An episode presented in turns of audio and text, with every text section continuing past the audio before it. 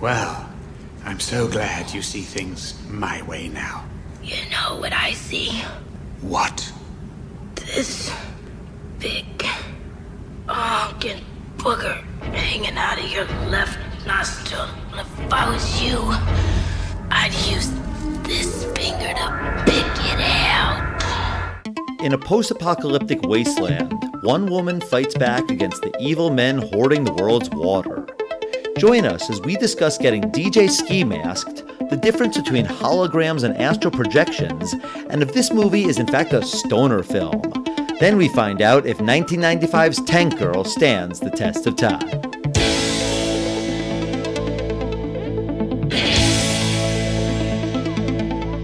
It's the test of time. James and Alan have to say, Do the movies you love still hold up today? James says, Gladiator with the glut. Alan says, As a father, blah blah. It's the test of time. James and Alan have to say, Do the movies you love still hold up today? Test of time. James and Alan have to say, Do the movies you love still hold up today? Hello, everybody, and welcome to the Test of Time podcast. My name is Alan Noah, and your name is James Brief. Wait, what's my name again? Your name is James Brief. Did you say James Webb, as in the James Webb Space Telescope, the next generation space telescope that is unbelievable, and I am ready to talk about it for hours? You know full goddamn well that's not what I said, and you can talk about it for as many hours as you want after we're done talking about Tank Girl and we have stopped recording and I have left. Then you can talk about it all you want. So if there's ever an after podcast show called like Talking Test of Time, hosted by James Reef, Alan Noah does not participate in this podcast. Sure, you could start that podcast. I would maybe even listen to it once in a while, but I'm not helping you. All right, well, if you're not going to help me that, let me ask you this. Have you ever heard of the story of a product called Juicero? No. Or possibly as Juicero? I have no idea. Well, that sounds better. yes. Well, this was this weird unicorn of a Silicon Valley startup that basically wanted to be the Keurig cups of fresh juices. Keurig makes all their money because you have to use Keurig uh, refills. It, the money isn't in the machine that you buy. The money's in all the refills that you're buying. And Keurig gets a couple cents from Dunkin' Donuts or, or Starbucks, whoever makes them. Right. And so this company wanted to do the same thing. And you had to have a subscription to their products and you had to use their machine. And they would send you these packets of some kind of liquid in there. You put it in the machine, out would come juice. But then people found out that the machine actually really did nothing. People found out that all you had to do was get these bags of juice and just squeeze it into your glass. And that's all there was to Juicero. Yeah, it was the chutzpah of them to sell this uh, three, four, five hundred dollar machine, but also all they're selling you is packets of juice, but it was also on a subscription model. That's the thing about the Keurig cups, because you know you buy a Keurig machine, you are tied to getting ones that are licensed by the company, but you can stop using it for a month or two and nothing happens. You don't owe anyone anything, but not with these recurring models. You know, the reason I even thought of this whole Juicero thing is because of this. I think I read in the news about a BMW model. Uh, did you hear about this, Al? Yeah, that you have to like pay an extra fee if you want to have like the seat warmer feature. Yeah, and you know, cars since the creation of cars have always had the features of like, hey, if you want the uh, the DVD players on the rear seat, you can pay extra. That makes sense. Like, you know, you put it in, you got to pay for it. But this is the kind of thing where it's like it's here, all the material is there, but you have to unlock software. That's an annoying thing because it's right there and you're just locked out of it. Yeah, that just feels like a annoying, frustrating thing if you're buying the car. And by the way, it's a BMW, then you know, if you're going to pay for the car and you're going to have monthly car payments, you know, presumably, or maybe you're very wealthy and you don't have uh, monthly payments. But like, yeah, if you're paying for the feature, you should get the feature. It should be noted, though, that that's not a thing that they're doing with American cars. They're only doing it in South Korea, although they're only doing it in South Korea for now. And maybe if it turns out to be a profitable thing, they might move it to America. Oh, I mean, this is a recurring revenue model. I mean, that's what every single uh, venture capital firm wants to hear. You know, the classic business model is that it's not the razor that you want to sell, it's the razor blades. That's the classic model? You know, you don't make money by selling the, the razor handle. You can't put other uh, razor blades on a Gillette razor head. I am basically a subscriber to Gillette for over 10 years. What razor do you use, Al? I subscribe to the Dollar Shave Club, which is an actual subscription. To your point, I mean, yeah, it's a thing that you just see more and more of. And yeah, it kind of makes my life easier. You know, buying the razors is sometimes annoying at the drugstore when, you know, they have to like unlock the case or whatever. Um, this might be eye roll worthy, but like all of my workout stuff, like the protein powder that I use, like that's a subscription that comes once a month. And you know, if I don't work out that much one month, I can delay it and whatever, but it's still nice that it just arrives when I need it. There's a lot of things like that that make sense, but it could also be kind of a scam in something like a Juicera where you don't need to use this machine at all. You don't need their recurring revenue, but they might be tricking you into doing it. I automatically subscribe to uh, renewknicksmarathon.com and knicksmarathon.org, and those I'm perfectly fine with, but I'll tell you there's a couple other domain names that I have registered over the years that I'm like, ah, that renewed. You know, it's it's only like thirteen dollars for another year. And I'm like, all right, I'll I'll like turn that off. Or even the gym, we've done you know one more time at the gym that we didn't really use it that month, so we finally cut it off. So I'm just saying, be careful what you're subscribing to. You know what I do? If I have like a free trial of something and, you know, I know that I'm going to want to cancel by a certain point, I'll put a alert in my Google calendar so that way I'll remember. Cause otherwise I'll forget. I might miss the email reminder, whatever. So if I have the thing in the calendar, then I'll get the alert of like, oh yeah, I need to cancel that. And I do that right away when I sign up so that it doesn't slip through the cracks. That is amazing. That is a hot tip. Uh, putting reminders on a calendar. Fantastic. Uh-huh. Yeah. What other hot tips do you have on our podcast of Life Pro Tips? Uh, that's not what this podcast is about. This podcast is about movies. This episode is about the movie Tank Girl specifically. And the reason that we're talking about Tank Girl today is because my coworker, Tomek Gross, I'll give him a shout out. He was telling me about this movie because he knows that I have the podcast and he was watching this movie on the plane when he came into New York.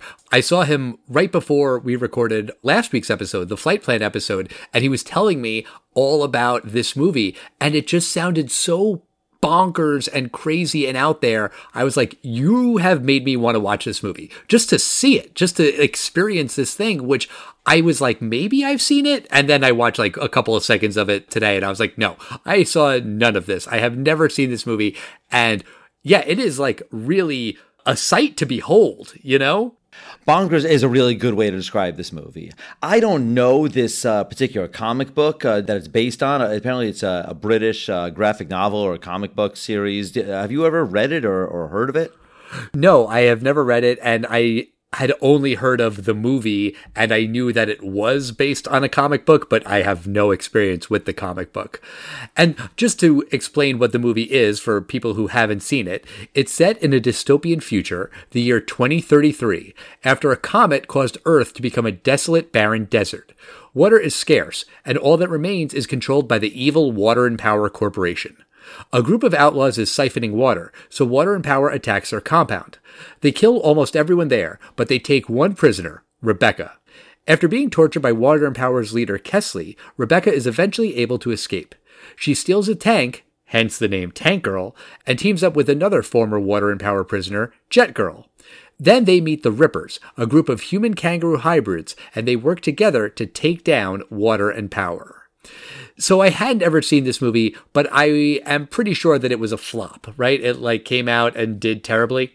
You know, when we were kids, there were a couple notorious flops. I remember uh, Ishtar. oh, I really want to do Ishtar. you know that, that film and there was often a big bomb of the summer like speed 2 that's this year's bomb of the summer you know uh, sorry it's uh, speed 2 colon cruise control Thank you. and uh, yeah so this film i remember being a big flop and that's just what you remembered about it it was uh, starring Lori Petty, uh, and you knew her from Point Break, and she was the sister who's not Geena Davis in uh, A League of Their Own. Yeah, yeah, and she's very good in A League of Their Own.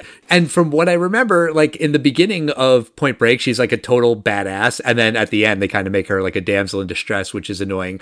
But in both of those movies, A League of Their Own and Point Break, she was a co-star, and in this movie, she is the star. Oh, well, there was another film I knew her from. Actually, do you know the other film? She was a, a co star, and the star was two, maybe 4,000, 5,000 pounds. Oh, you mean Free Willy? Free Willy, yeah. Uh, I've never seen Free Willy. We'll have to do that on the podcast at some point. well, if you've ever seen the trailer for Free Willy, you've seen Free Willy. I mean, I've seen the poster. Exactly. If you watch the poster. Also, the title is kind of a spoiler, right? That they free Willy. No, that's fair because it's the operation to free Willy. But I they show it on the poster. So, but anyway, Right. that's what I also knew her from. And you're exactly right. This was Lori Petty's shot at stardom. You know, sometimes people just get this shot and it just doesn't work out. You know, it kind of reminds me of that actor Taylor Kitsch. He was in Friday Night Lights. Uh, He was uh, he's a good actor. He had unfortunately two back-to-back financial flops. Um, he was in that movie John Carter, and Right. then he was in that movie over the summer Battleship, and that was kind of that summer's big flop. Also, Taylor Kitsch was in the second season of True Detective, which was like the really, really bad season. So that probably also hurt his stock just, you know, by association, even though he was fine in it. It wasn't his fault that that season sucked. That totally sucks. Because I I've never seen True Detective, but I've heard first season amazing, second season not good, and then I believe it got better again. Yeah, yeah. Season three is phenomenal. Yeah, yeah. Seasons one and three are amazing. Uh, but two is god awful. Aw. Yeah, I know. it's not only missing a film, you know, you might be allowed a flop or so, but it's sometimes just a f- certain film gets press for being a flop. And I remember Tank Girl being a flop. That's all I really remembered from it, uh, other than it being uh, Lori Petty and based on a comic book film. I didn't realize that Ice T was in this movie, and that Naomi Watts was in this movie, and that Malcolm McDowell was in this movie. Malcolm McDowell, oh, he is fantastic. I mean, he was in a Clockwork Orange, Yeah. uh, but uh, he's always kind of this really creepy bad guy, sort of in your Terence Stamp and uh, the late Christopher Lee, kind of these really creepy guys. Malcolm McDowell, he gives it his all, and I loved him in this. I will just say he- was great in this. I think the producers got hundred percent of what they paid for for him. Um, I don't know about that though, because he is gone for like most of the movie. He is attacked, I don't know, maybe like 30, 40 minutes into the movie. And then he has to go through like this surgery. And we don't really know exactly what the surgery is, but we know it's something with his face because he's wearing a mask. Then the doctor comes in and cuts his head off. And then every time you see him for the next, whatever it is, 40, 50 minutes of the movie, his face is obstructed. So it's like, is that Malcolm McDowell? I mean, we hear his voice, so we know that, you know, he dubbed it, but it was just a stand in. And I was like, did they just like lose him? Was he only available on set for like a week? So they had to like do this to work around it? Maybe this is something that happens in the comic book. I have no idea. But it just made me think of Bradley Cooper in the Wet Hot American Summer prequel. Did you see that? Oh, that was hysterical. Uh, I know exactly what you're referring to. Yeah, when they like basically wrote him out by saying, "Oh, you'll be at that party later." Yeah, I'm DJ Ski Mask. So, yeah, then his character is there, but Bradley Cooper isn't. That's basically what I figured they did with uh, Malcolm McDowell here. I mean, that's possible that he was DJ Ski masked, but um, from what I've read about this film over the past week, it was kind of a disaster behind the scenes. It was chopped up again and again, and the director said that there's as much as an hour cut out of this film. The creators of Tank Girl, they said that there were entire parts that were either cut out or that weren't filmed at all, uh, that make no sense. And aside from just these little tiny segues, you'll notice that there's entire scenes that are animated. And that's because these were not filmed. I have to say, I'm a little bit skeptical that they just forgot to film certain scenes and then they animated them. Not necessarily forgot. I think uh, maybe they just didn't work out, or some of the special effects, they just didn't have the money, or there's no post production money to make them work. So they just had to animate it. Well, I say forgot because I did read that word in one of the things I saw where the creators were like, yeah, they forgot to film. I'm like, I don't think they forgot. Yeah, there were probably other limitations or just stylistically because it was based on a comic book, they wanted to have some comic book stuff in there, which conveniently some of those scenes would have been very, very expensive and difficult to shoot live action. And oh, conveniently, it's an animated sequence, which is much, much, much, much, much cheaper. So yeah, you got to figure that some real life considerations played a role there. Absolutely. And it's a live action film, but throughout the film, uh, the, the entire credits are intercut with what I assume, and I believe I'm correct, this is the actual artwork and art style from the Tank Girl comics. I don't know, but sure, let's go with that. I think it is, and there's a lot of like rock and roll. Um, uh, what do you call those segues? Interstitials, kind of. I'm thinking of the old Batman uh, show where they would just go na na na na na na and just flash a bat symbol at the screen while they change scenes. You know what I'm talking about? What are Yeah, those called yeah, yeah. in TV? Like a transition. So they do these transitions, and I think this is actually kind of cool. I liked seeing the art, and then they show the live action, and the makeup and the costume was really well done here. And I'm like, this is cool. It's a very interesting style, and I'm not sure it really worked in uh, the way that uh, she wanted it to. This is definitely pre the modern comic book movie, uh, I would say, formula. Yeah, this is from the mid 90s when Hollywood was trying to figure out how to make comic book movies. And the big comic book movies of that time were the Batman movies. And honestly, like there is some stuff in Tank Girl that kind of veers into Batman and Robin territory where it's just like over the top silly and you don't really know am I supposed to be laughing at this or not? Forget Batman and Robin. This movie comes out March 31st, uh, 1995. What big summer film would be released like three months later? Uh, the one before Batman and Robin, Batman Forever. That's right. Yeah, there are similarities between those films, probably much more so with uh, Batman and Robin. But this film is silly and it doesn't really take itself that seriously. Tank Girl will be like, talking to someone. She kind of has to fight, and she's just giving uh, these one liners that are not like a James Bond one liners, but she's not even really that scared that she can be killed. She's kind of uh, skipping around the room. That's at least the attitude that either the director took or Lori Petty took, or maybe that's the character in the comics. I don't know. But it's not even like a Guardians of the Galaxy kind of thing, because even that is rooted in a little bit more seriousness in at least the danger that you could be in than this film seems to be. Yeah, I was thinking of like Guardians of the Galaxy, Iron Man, like a lot of the Marvel movies where the hero is fighting the bad guy and there are stakes, but they still make these quips and these one liners. And this movie just does more of the wisecracks. And that's fine. But then sometimes she's also like a hero because she goes and saves the little girl that's her friend and she has to do the right thing and rescue her from the evil madam at the brothel. But sometimes she's also like an anti hero and she doesn't mind like killing bad guys and whatever. So the tone is kind of all over the map in terms of who this character is. Oh, absolutely. And people in the 90s, they, they, were associating comic book with children, maybe Mad Magazine. And, you know, it wasn't until things like uh, Maus came out and uh, maybe even things like uh, Watchmen and some of the more serious comic books like uh, Dark Knight Returns by Frank Miller.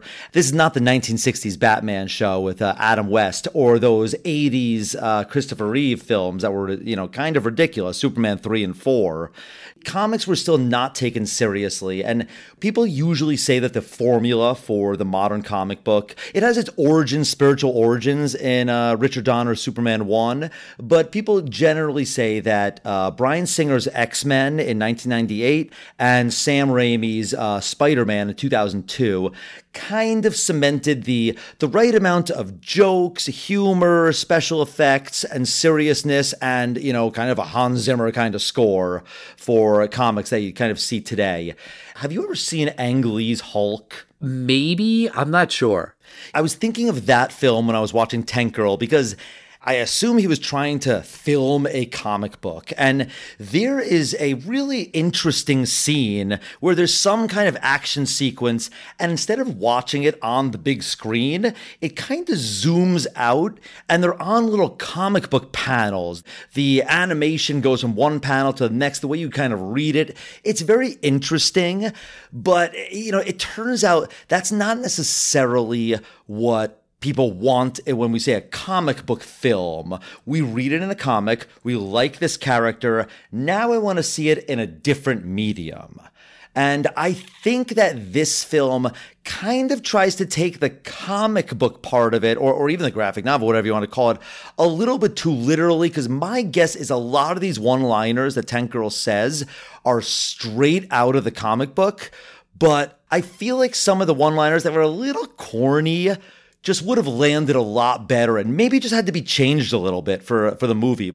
Well, so you're talking about comic book movies and you're sort of using that term almost like interchangeably with superhero movies, which I'm not blaming you for or giving you shit for because virtually every comic book movie now is a superhero movie. But there can be a difference, like 300, which we watched not that long ago. That's a movie based on a comic book and has a very comic aesthetic, but they're not superheroes. Or maybe you could argue that they kind of are. And you could argue that maybe Tank Girl is a superhero. But that actually brings up a question that I was going to ask you. If you had to describe this movie with just a genre, or you could use like a couple of genres, like how would you classify Tank Girl? Oh, I call it an action comedy. Okay. See, I was thinking about that question a lot, and I don't really know what genre to put it in. Action comedy's fine. Comic book movie, superhero movie. Well, superhero movie. I, I, mean, I guess if you call the Punisher a superhero, but I mean, it doesn't have any superpowers. But so if this movie isn't a straight superhero movie and it's kind of a comic book movie when they're figuring out what a comic book movie is, it almost kind of seems like a parody movie, leaning more heavily on the comedy aspect than the action. And I was thinking about Mad Max Fury Road when I watched this because in that movie, there's a dystopian future and there's uh, evil bad guys and there's very little water and a badass female character. Like, it almost kind of feels like if Mad Max Fury Road came out first and then Tank Girl came out a year or two later, this would be a parody. You know, it's almost like a parody of that kind of movie and this kind of like genre. That's a really interesting take. I'm not sure if Frank Miller took inspiration from this film, but um, it's possible. I feel like I read something that said that uh, this movie is cited as an inspiration for a lot of movies, including Mad Max Fury Road, which when I read that, I was like, well, yeah, I totally see that. But while I'm trying to like put this movie in a box and give it a genre, there was one thing that really kind of hit me. I feel like it was maybe halfway or three quarters of the way through the movie where I was like, oh, I know what kind of movie this is. This is a stoner movie. It's different than Harold and Kumar go to White Castle or Super Troopers or like a Cheech and Chong movie where the characters in the movie are getting high. But maybe this is a movie where you, the audience member, are supposed to be high. And I actually did see a thing uh, that there was one of the many deleted scenes from this movie did show Tank Girl getting high with her boyfriend in the beginning. Oh, they're totally smoking something. Don't they grab someone's uh, pipe of some sort and then smoke it at one point? Oh, may- maybe, yeah. But it's not like a big feature of the movie. But there were a couple of scenes where I was like, would this be hilarious if I was high?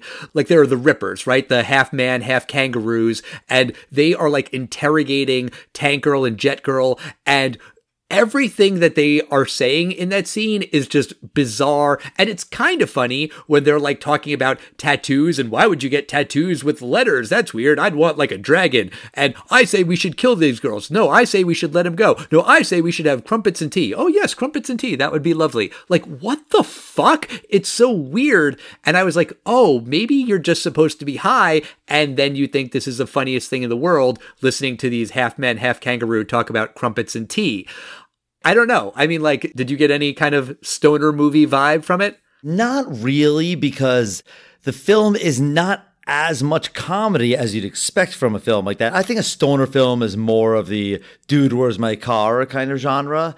Um, I don't see it that genre, but it's interesting you bring up the, uh, rippers and it turns out that there's some kind of army experiment with uh, fusing dna with other animals I didn't realize that the special effects of this film were done by Stan Winston, the late Stan Winston. Uh, do you know who he was?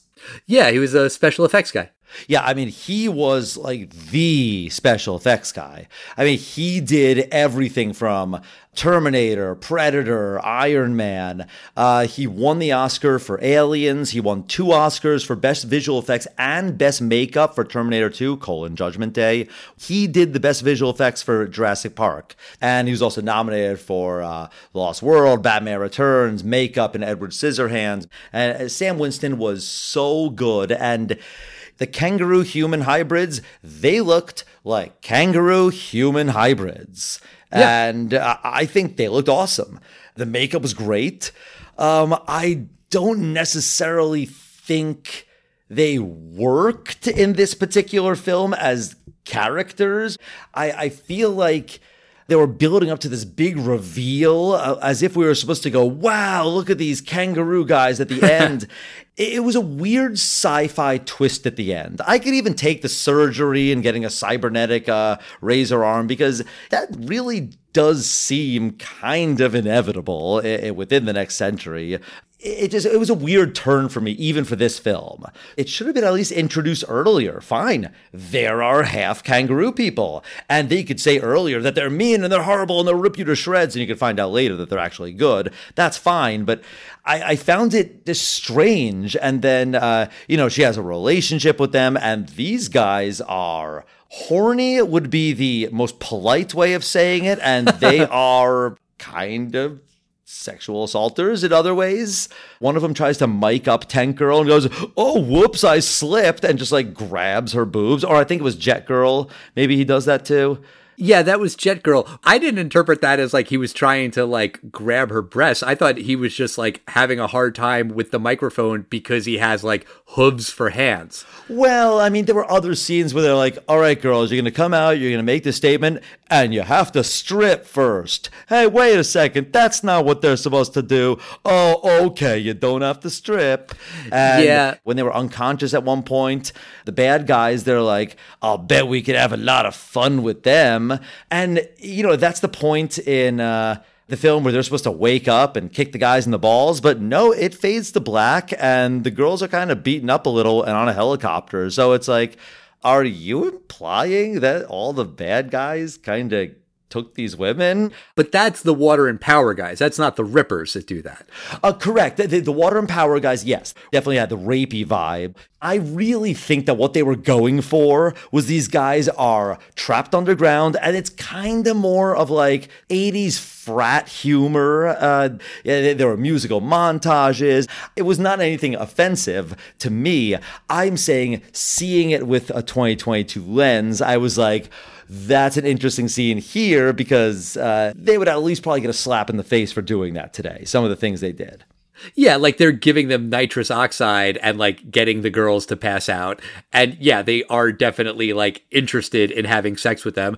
And Tank Girl does have sex with one of the Rippers apparently there was all of this stuff that was shot that didn't make it into the movie where you see the Ripper's penis and it was this very expensive prosthetic that they built and all of the special effects people thought it looked great but then the studio didn't like it. And you know it's kind of verging on bestiality. And this was one of the things that Tomek uh, told me about when he was describing the movie to me. It's like oh yeah you know I'm watching this on the plane and the woman's like having sex with a kangaroo person and you know then I have to shield shield my screen so that, you know, the kid behind me doesn't see the movie. And I was expecting that scene to be more graphic. Apparently, the studio heads made it far less graphic. It's really only implied that they sleep together. You don't even see them kissing, but like, it's weird and bizarre and look, I don't know where you draw the line on bestiality. If it's like a half man, half kangaroo hybrid, does that count? I don't know. That's not for me to judge. This is a judgment free zone. You know, we don't judge here. But the water and power guys are much more rapey, like you're saying. Tank Girl fights back against all of those guys. It kind of gave off vibes of a promising young woman. Did you see that movie? I did not, no. It was really fucking good. You know, like some movies have all the hyperbole and the hype and like, oh, it's so amazing. But like that one I thought was worthy of that praise.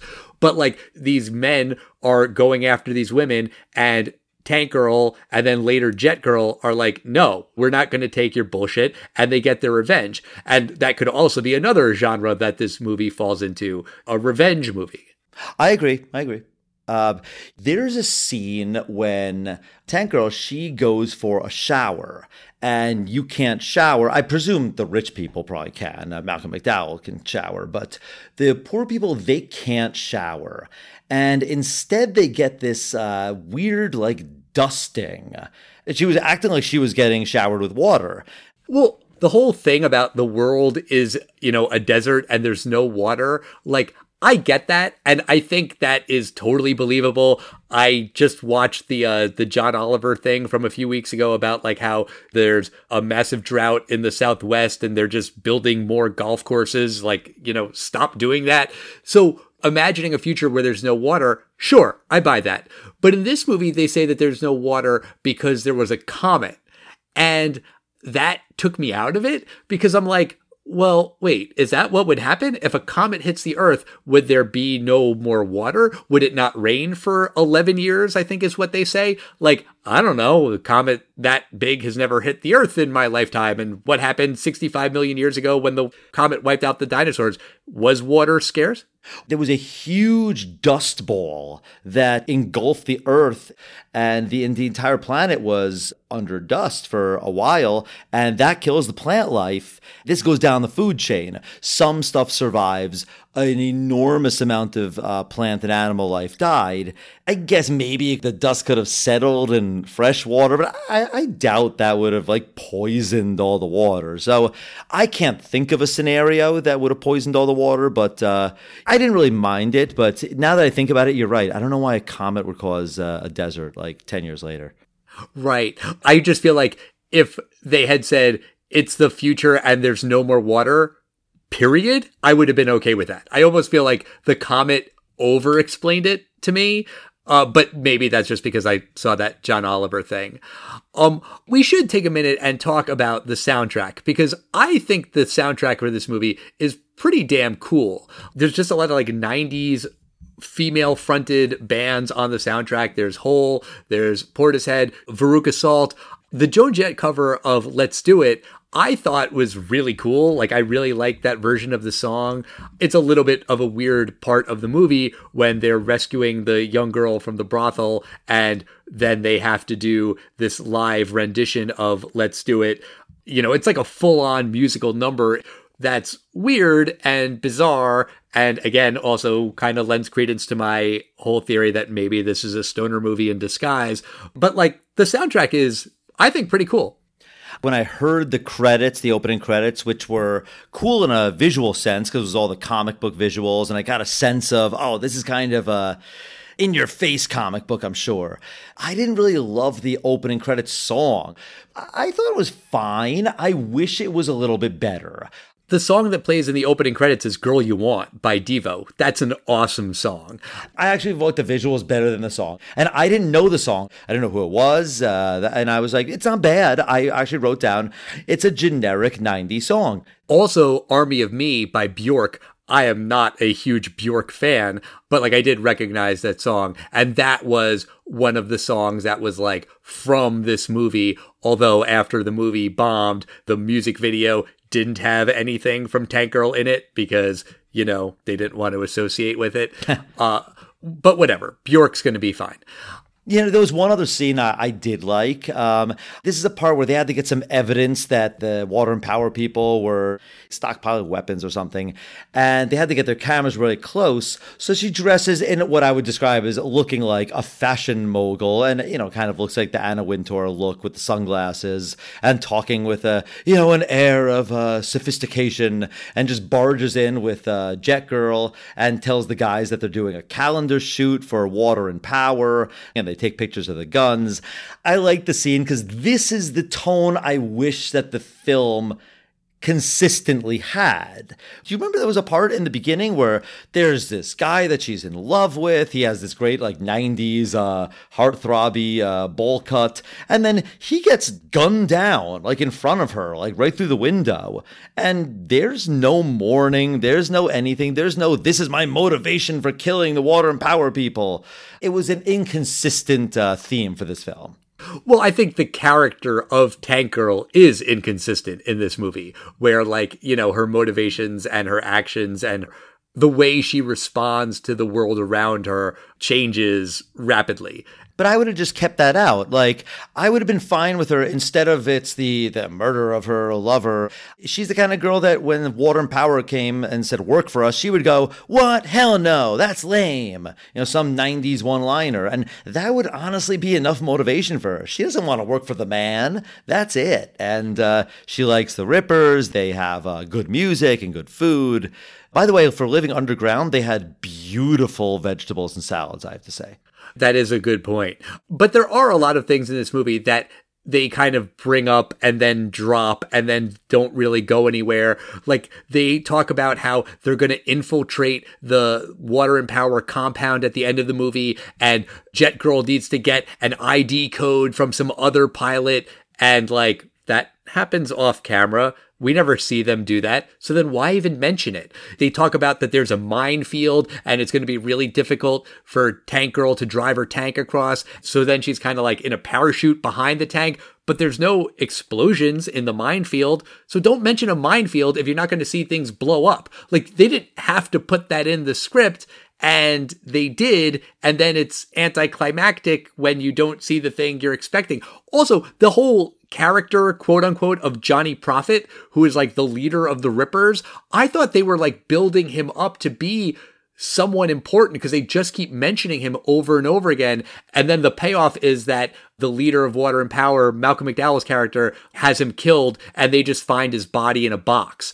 It's just like, oh, that's the thing with Johnny Prophet? That's pretty fucking lame. Right. It was all off camera. Yeah, there's just so much stuff that happens off camera that they don't even like do like an animated sequence with. It's just like, oh, well then why did you fucking mention it? And then that kind of makes me think that maybe they did actually forget to film some scenes, even though I said before that they probably didn't. Maybe they did. Maybe they just plumb forgot.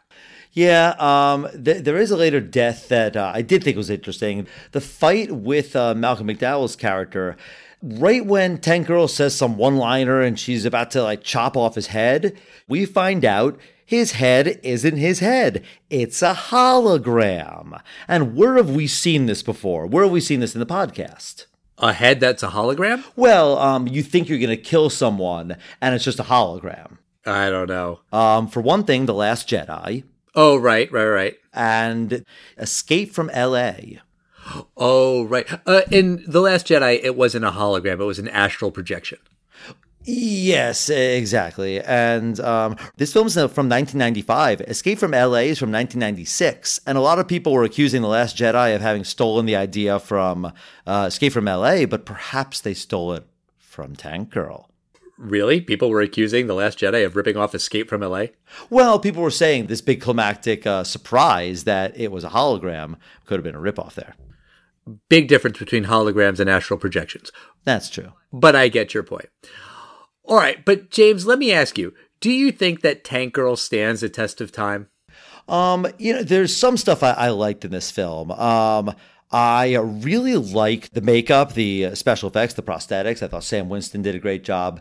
Um, I thought when the film was treating itself like what you would call, I, I, don't, I wouldn't call it a parody, but I would call it more in the Deadpool kind of uh, comedy, where Tank Girl kills a few uh, bad guy guards, and then the bad guys pull 17 guns on her, and she just goes, "What?"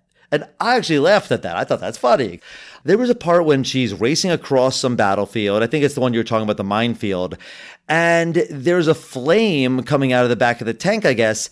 And she's radioing that she's busy, like cooking a hot dog with the flame. And I thought that was kind of more Mad Magazine kind of humor. And if this was a, uh, a, Naked Gun or even one of those scary movie type parodies of comic book films, that would work perfectly fine.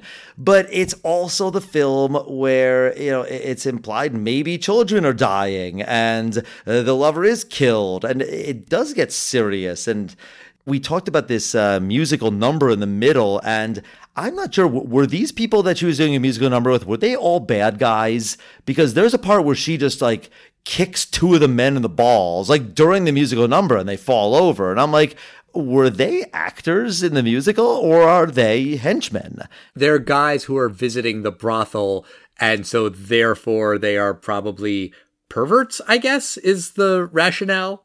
Oh, okay. I just didn't uh, pick up who they were. I thought they were just random people in a dance number, and I'm like, oh, well, that sucks because it's played off as humor. You know, kicking in the balls can, can be funny. Also, um, Ice T, which we talked about.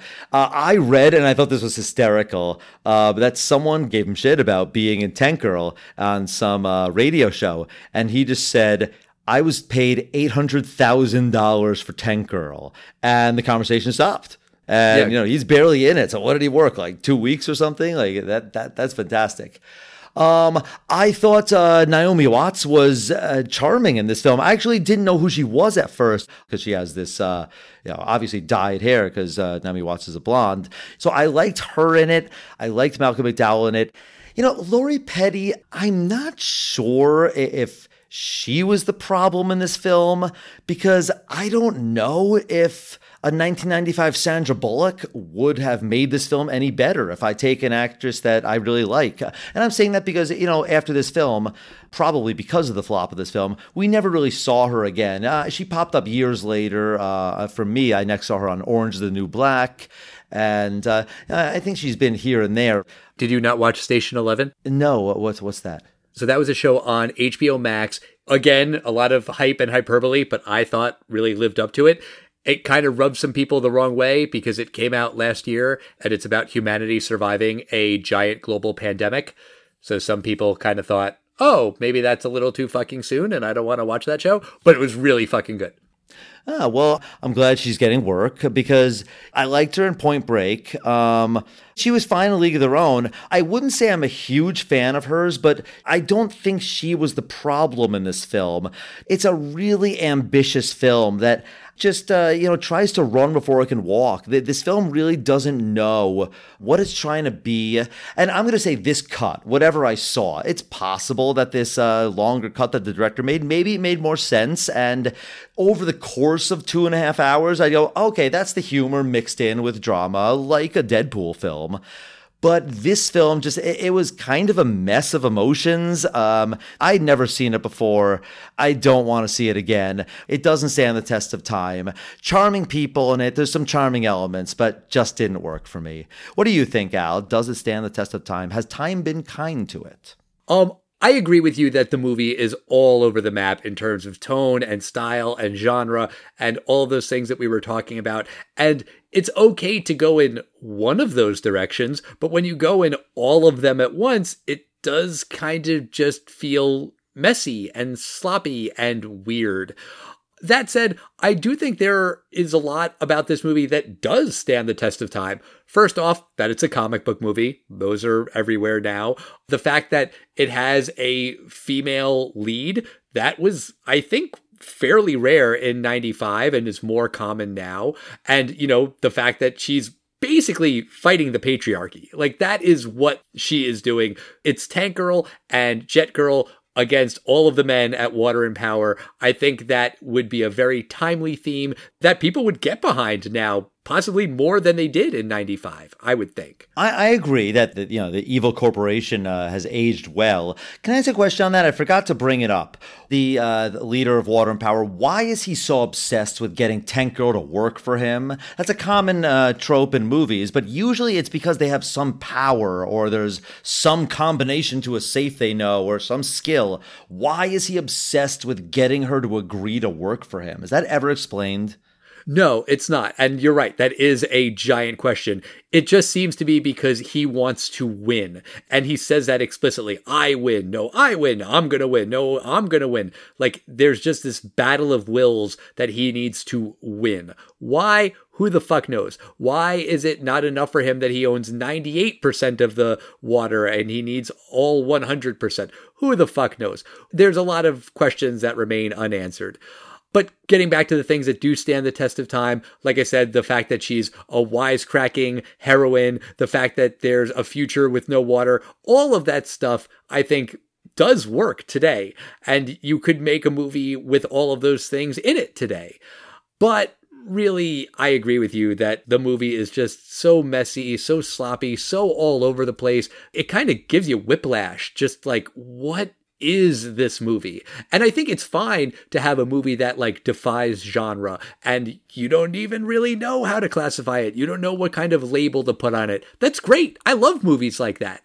It should be noted that if you're going to say this movie killed Lori Petty's career, you didn't use those exact words. I'm kind of extrapolating based on what you said. But she has said that she really loves this movie. It has a special place in her heart. She's really happy that she was a part of it. So she doesn't seem to be bitter about it. Uh, Naomi Watts apparently hates it and doesn't ever want to talk about it, which fine. She's an Oscar nominated actress. And why would she want to talk about Tank Girl? That's fair there are a couple of like other random lines that don't really stand the test of time where she talks about like, oh, I don't want to miss Baywatch and oh, let's go to New York and see cats. There's just some one liners that were probably funnier in 1995 than they are to a 2022 audience. But I agree with you that overall the movie does not stand the test of time. Tomek, I'm still glad that you recommended this movie. I'm still glad that I saw it. In my opinion, it is kind of worth watching just to see it, just to see all of this stuff that's in it just to see how fucking weird it is. Maybe it's not the best movie to watch on a plane if there's a little kid sitting behind you, but whatever. I would say it is worth watching. Also, maybe it's worth watching high. I don't know, but my guess is that it might be more enjoyable that way. If you know from experience if Tank Girl is better while high, please let us know at Test of Time Pod. I am curious to hear your experience.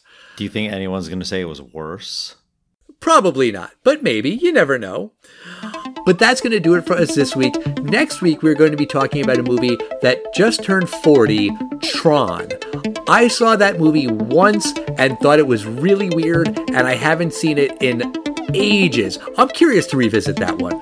Um, I saw it a few years ago before Tron colon Legacy. Did you see the sequel? I did not. That movie was directed by Joseph Kosinski, uh, best known uh, today for being the director of Top Gun: colon Maverick. The guy who directed Tron or Tron Legacy? Uh, he's the guy who directed Tron: colon Legacy. Gotcha, gotcha. Okay. Well, that'll be fun talking about that movie. As always, we want to hear from you at Test of Time Pod on Facebook, Twitter, and Instagram. Make sure you're subscribed make sure you visit testoftimepod.com. Hey, bookmark that. Make that your homepage. The people still do that? The people still make things other than Google their homepage? Probably not. Um, people that uh, go to questionable sites wind up having like wormsearch.com as their homepage. Oh, okay. Well, if you do want to have a new homepage other than Google, make it testoftimepod.com. Why not? And we will see you next week, everybody. Bye.